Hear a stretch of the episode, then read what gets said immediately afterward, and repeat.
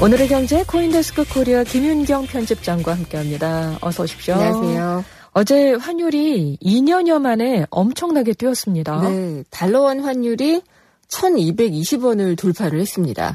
근데 이게 하루 동안에만 12.9원이 올랐거든요. 예. 어, 저는 무슨 외환위기 때 보던 그런 약간 트라우마가 있어가지고 어, 이렇게 환율이 오르다니 하면서 좀 불안하기도 했습니다. 예. 1227.1 1원에 마감을 했는데 장중에는 1228원대까지 올랐습니다. 음. 어, 이 달러원 환율이 1220원인 거는 1년 10개월 만에 최고치고요.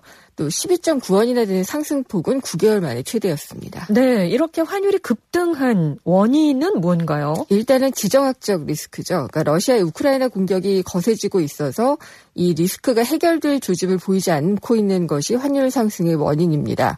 일단 위기가 터지면 사람들은 보다 안전한 자산을 택하게 되고요. 대표적인 안전 자산이 달러입니다. 그래서 달러 수요가 높아져서 달러 값이 오르는 거다. 이렇게 해석을 하시면 될 것 같습니다. 예. 어, 그리고 또 다른 안전 자산이죠. 미국 국채에도 매수가 몰리면서 채권 시장에서 미 국채 10년물 수익률 5.6% 하락해서 1.73%로 대로 마감이 됐는데 네. 국채를 사려는 사람들이 많으니까 국채 가격은 내려가고 국채 수익률은 올라가는 겁니다. 어. 그래서 국채는 약세다라고 말씀을 드릴 수가 있고요. 또 어, 상대적으로 위험 자산인 증시 반대로 움직였습니다. 그래서 어제 코스피 지수 한 2.3% 정도 빠져가지고 2,651.31의 거래를 마쳤는데 2,700선 내준 것 도 4일 만에 일입니다. 음. 근데 아시아 증시 다 많이 빠졌더라고요. 일본, 뭐 홍콩, 중국 증시도 일제히 하락을 해서 어 보면은 우리나라 주식, 원화, 채권 모두 트리플 약세를 보였습니다. 결국은 러시아의 우크라이나 공격이 이렇게 정말 경제에 큰 영향을 몰고 오고 있는 거네요. 네. 어, 외환 당국이 구두 개입을 했는데도 소용이 없었다고요. 네, 외환 당국은 이제 직접 개입을 하는 경우가 있고 구두 개입을 하는 경우가 있는데 둘 다 좀 긴박한 상황에서 쓸 수 있는 방법이거든요. 근데 이번에는 그 최근 대외 여건 변화에 따른 투기적 움직임이나 또 영내 시장 참가자들의 과도한 불안 심리가 있는지 모니터링하고 있다. 그러면서 그 주요 외환 수급 주체들과의 소통을 강화하겠다라고 얘기를 했습니다. 네. 보통 이렇게 예의주시하면서 모니터링하고 있다라고 구두 개입을 하면은 어느 정도 시장에 좀 안정을 주는 효과는 있거든요. 네. 근데 어제는 역부족이었습니다. 어. 1년 4개월 만에 이렇게 구두 개입을 한 것이었지만은 환율은 치솟았습니다. 어, 물론 이제 국제유가가 오르는 등 이제 원자재 가격이 오르는 것도 환율에 좀 영향을 주고 있습니다. 우리나라 같은 경우에 주요 원자재 수입국이기 때문에 네. 통화 가치가 좀 떨어지게 되는 거죠. 네. 그리고 국제유가와 환율이 동반 상승하면서 국내 체감 유가를 또 밀어올리는 요인으로 작용을 하고 있는데 아, 최근 우리 물가 상승률이 한 3%대 중후반을 몇 개월째 기록을 하고 있었는데 이제 물가 상승률 4%대까지 올라갈 것이라는 그런 우려가 좀 되고 있습니다. 아마 우리 청취자들께서도 이 국제 유가가 오르는 것을 가장 다른 것에 우선해서 먼저 느끼실 것 같아요. 네, 그럼요. 예. 국제 유가 얼마나 올랐습니까? 아, 배럴당 130달러를 돌파를 했고요, 어제. 그리고 간밤에 보니까 약간 소폭 내려가가지고 129달러, 뭐 이 정도인데 130달러대라고 보시면 됩니다. 아, 얼마 전까지만 해도 100달러 넘어갈지도 모르겠어요. 예. 라는 얘기를 했었는데, 뭐 그랬죠. 100달러는 고사하고 지금 130달러를 넘겨요? 정부가 유류세 인하했을 때가 90달러에서 100달러 정도였거든요. 예. 130달러니까 이제 상당히 좀 많이 올랐고요. 이게 러시아산 석유를 미국하고 유럽 동맹국들이 수입하지 않는 것을 검토하고 있다 라고 하니까 엄청나게 이제 내려 올라갔고요. 음. 또 우리나라가 들여오는 경우는 러시아산보다는 두바이유가 많습니다. 그렇죠. 근데 두바이유 가격도 어, 배럴당 108달러를 기록을 하고 있어서 우크라이나 침공 전에 90달러였던 거에 비하면 상당히 급등을 했습니다. 네. 그래서 이제 뭐 150달러는 그냥 눈앞에 있고 국제유가가 배럴당 200달러까지 갈 수도 있다 이런 전망이 나오고 있는데 이렇게 되면은 1970년대 오일 쇼크에 맞먹는 최악의 에너지 위기가 올 수 있다는 그런 우려도 나오고 있습니다. 네. 국제유가가 오르면은 통상 한 2, 3주 정도 시차를 두고 우리나라 이제 휘발유 가격에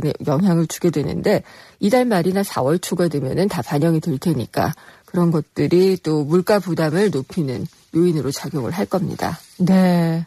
인플레이션 우려가 커질 수밖에 없군요. 네, 여기에 네. 또 이제 곡물 가격 또 오르고 있거든요. 곡물 가격 얘기 계속 나오더라고요. 예, 그러니까 세계 밀 생산량의 3분의 1이 이 러시아하고 우크라이나가 맞닿아 있는 흑해 지역입니다. 이게 전쟁터가 돼버렸기 때문에 수확량은 감소할 수밖에 없고요. 네. 또 공급망도 단절이 되고 이러니까 이제 세계 곡물 시장이 충격을 받을 수가 있게 되는 겁니다.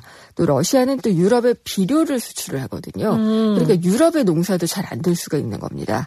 그리고 우크라이나에서 곡물을 수입을 하던 이집트나 뭐 예멘 이런 국가에서는 어 이제 우크라이나에서 들어오는 곡물이 없어지게 되니까 식량난을 겪게 되고 이게 또 사회 불안으로 이어질 수도 있다. 이런 얘기도 좀 나오고 있죠. 네. 그래서 이 유가 곡물 가격 상승 이런 부담이 고스란히 이제 경제 성장세는 또 누르고 물가 상승은 부채질하고 그러면서 정말 어려운 문제가 되죠. 경기 침체와 인플레이션이 함께 나타나는 스태그플레이션 음. 이 위험이 확대되고 있다는 분석이 나오고 있습니다. 네, 네.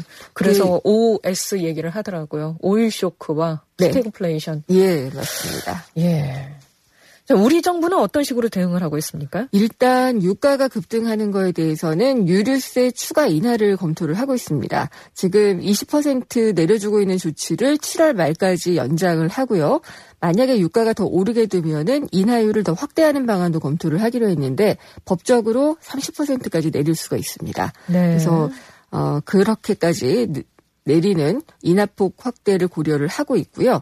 어, 또 국내 비축 원자재 물량이 있습니다. 그래서 이제 풀 수도 있는데 이건 사태가 얼마나 지속되는지를 보고 상황에 따라서 방출량을 방출 여부나 또 음. 양을 결정할 것 같습니다. 이런 가운데 우리 중소기업들의 피해가 늘고 있다면서요? 대금을 회수하지 못하는 경우가 많다고 해요. 어. 그러니까 이제 러시아 바이어가 어, 이제 루브라가 엄청나게 떨어지고 있고, 그러니까 지금 돈을 지급할 수 없다. 라고 해서 중소벤처기업부가 피해 사항을 접수를 했더니 전체 70%가 대금 회수를 하지 못한 피해가 크다 이렇게 답을 했고요. 네. 또 물류가 지연되고 중단되는 문제 이런 것들도 상당히 애로 사항으로 꼽혔고 또 계약 납품을 보류하거나 중단하는 경우도 있다고 해요. 어. 이렇게 되면 이제 그 공을 들여가지고 계약했던 것들을 다 이제 계약을 완성시킬 수가 없기 때문에 문제가 좀 적지 않은 그런 상황입니다. 네네. 어, 또 이 국제유가가 배럴당 100달러만 넘어도 우리나라 반도체 자동차 업체들의 영업 이익률이 하락할 수 있다는 그런 분석도 나오고 있는데요. 예. 반도체는 90에서 100달러 정도, 자동차는 70에서 80달러 정도, 유가가 그 정도일 때 영업 이익률이 개선이 되는데 지금 아까도 말씀드렸지만 유가가 130달러를 넘어서 200달러까지도 이제 얘기가 나오고 있는 그런 상황이라 어 영업 적자를 낼 수 있다는 그런 우려가 나오고 있죠. 예. 어제 러시아가 우리나라를 비우호 국가로 지정을 했잖아요. 네. 각종 제재로 인한 추가 피해가 앞으로도 더 있게 될 텐데. 네. 아, 사태가 장기화되면 우리 경제에 미칠 파장 네. 지금보다 더 심각해질 것 같습니다. 어떻게 대비를 해야 할까요? 사실 그게 제일 큰 문제이기는 합니다. 일단 상황부터 전달을 해드리면 비우호 국가 목록에 포함되는 국가들에는 외교적 제한을 포함해서 각종 제재가 취해질 수 있을 것으로 예상이 됩니다. 외국 채권자에 대해서 외화 채무가 있는 러시아 정부나 기업 또 지방 정부 개인 같은 경우에는 해당 채무를 러시아 통화인 루블화로 상환할 수 있게 하는 조치인데 자신들은 달러를 확보할 수 있게 되는 그런 기회가 되겠죠. 어, 우리나라 뭐 삼성전자, LG전자, 현대차 이렇게 러시아와 거래하는 기업들의 타격이 불가피할 것으로 보이고 있는 그런 상황입니다. 네. 그리고 계속 말씀드렸지만은 제일 우려되는 것은 물가입니다. 유가가 많이 오르고 있고 이게 연쇄적으로 물가 상승을 동반하게 되는 것이 문제가 되는데요. 그렇죠. 예, 소비자 물가로 이어져서 이제 물가가 4%대를 넘어가게 되면은 경제 성장률에도 영향을 미칠 수가 있다. 이렇게 이제 지적이 나오고 있습니다. 한국은행은 지금 올해 우리나라가 3%대 성장할 것으로 예상을 하고 있지만 2%대로 하향 조정할 것이라는 예상이 지금 우세한 편이고요. 어, 이 전 세계 교역량이 만약에 위축될 경우 이런 사태가 장기화돼서 수출 주도의 우리 경제가 조금 더 타격을 받을 수 있다. 이런 지적이 나오고 있는데 대책이 뭐냐고 이제 물어보셨잖아요. 네. 사실 이 물가 상승 압력을 어, 그, 잠재우기 위해서는 또 긴축 정책을 써야 되는데, 경기는 또 위축되고 있기 때문에, 아, 이걸 정말 세심하게 음. 어떤 거에 우선순위를 둬야 될지를 보면서, 어, 거시경제 정책 방향을 설정해야 되기 때문에 상당히 좀 어려운 상황입니다. 아유, 어려운 상황이라는 말씀이 네. 참 어둡게 느껴지네요, 정말. 예, 지금까지 코인데스크 코리아 김윤경 편집장 고맙습니다. 감사합니다.